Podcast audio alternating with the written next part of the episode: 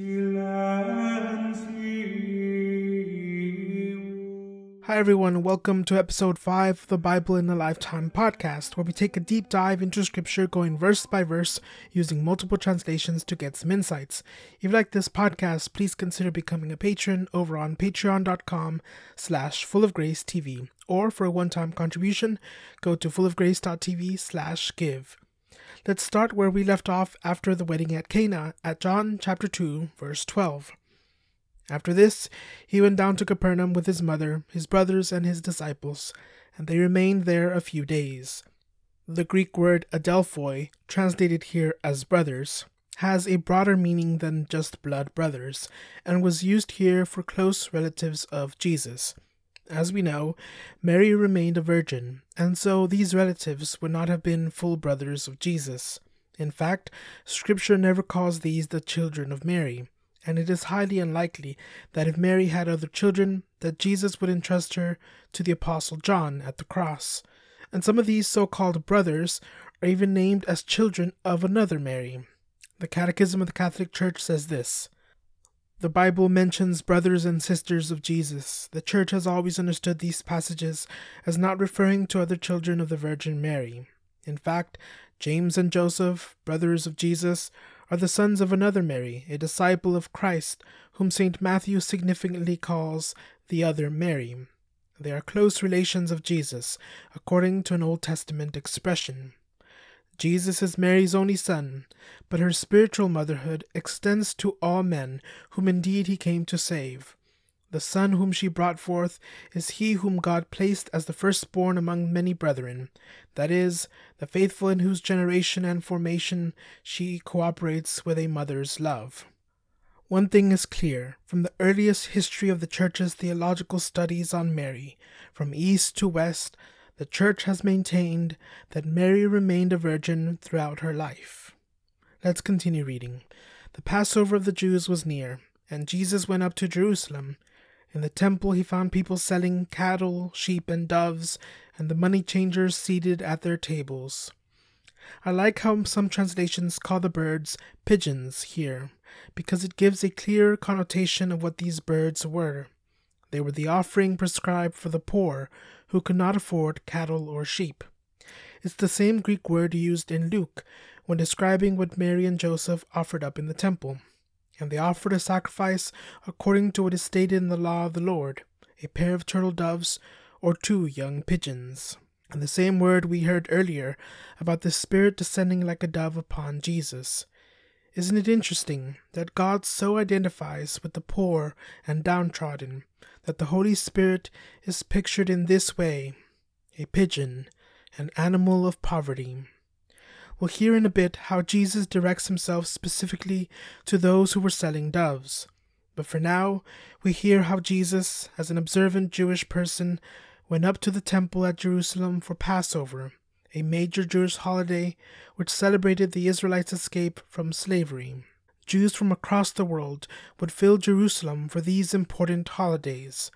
So Jesus likewise enters the temple complex, and what he sees in the temple where he expects the great peace of God, he is met with businessmen, movers and shakers, sellers and buyers, in the temple, the temple which was meant for the worship of God, the temple which was meant to be peaceful, a house of prayer for all nations, yes, even for the non Jewish Gentiles. After all, God is the Father of us all, Jew and Gentile.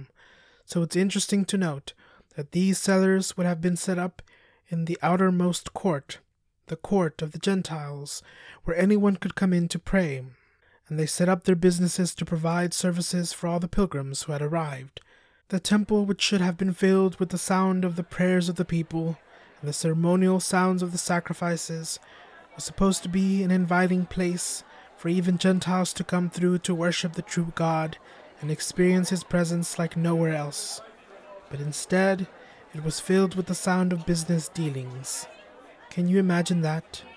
Just think of the last time you went to an open market, people haggling, sellers convincing you to buy something, and people distracted by all the stuff.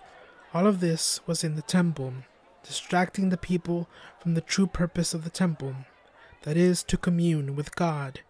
It had become an obstacle for Gentiles, for the pilgrim's convenience. How often are we distracted from communing with God, especially during the holidays? Do we remember the meaning of it all? Have we, who are the new temples of God, since the Holy Spirit resides in us, have we made ourselves a marketplace instead of a house of God, selling our attention to various distractions or buying into things that distract us from prayer? Are we forgetting to honor our mind and bodies by filling it up with useless noise instead of nourishing our souls with constant contemplation of God?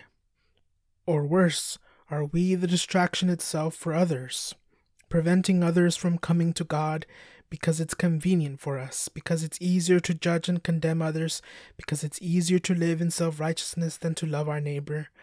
In these verses, we hear how the court of Gentiles was filled with business to make it more convenient for the Jewish pilgrims to offer their sacrifices at the expense of putting the Gentiles out, or at least making it less welcoming for them.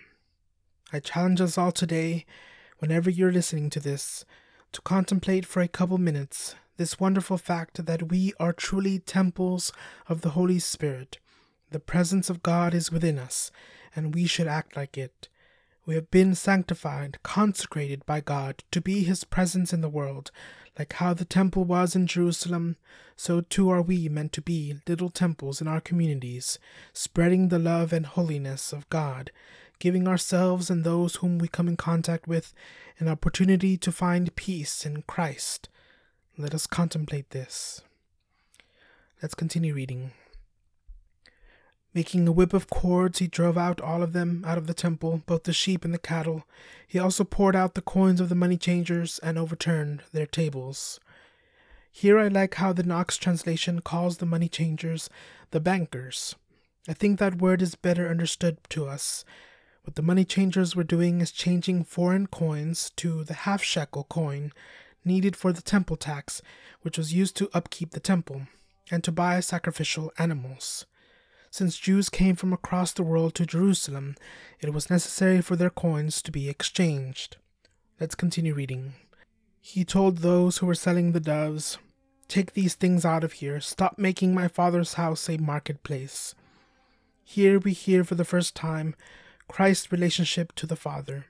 He is indeed the eternal begotten Son and the authority and mission of Christ is the Father's authority and mission. Jesus has shown through this action that he is the Lord of the temple, and things are about to change.